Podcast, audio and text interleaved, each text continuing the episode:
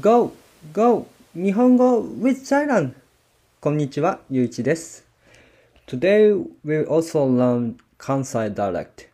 The today's expression is 歪んでいる out of position or not line up straight.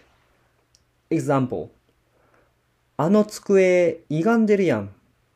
あの机歪んでるやん。That desk doesn't line up straight.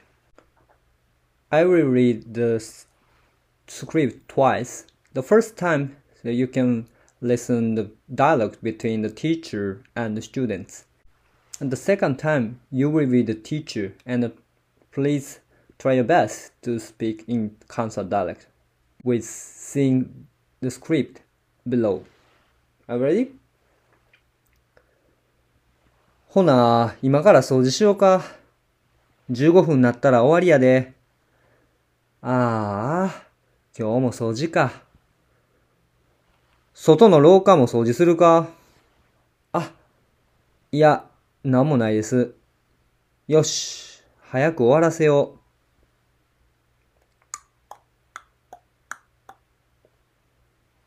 先生、終わりました。終わったん。机まっすぐ並べて。歪んでるやん。もうちょっと左やで。あ、あれですか？よいしょ。これぐらいでいいですか？よし、完璧や。じゃあ今日は終わり。やっと終わった。Okay, so now you will be the teacher. Go! ああ、今日も掃除か。あ、いや、なんもないです。よし、早く終わらせよう。先生、終わりました。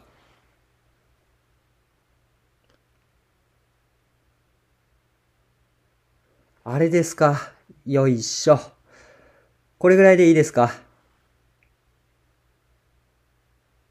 やっと終わった。How was that? Did you do well?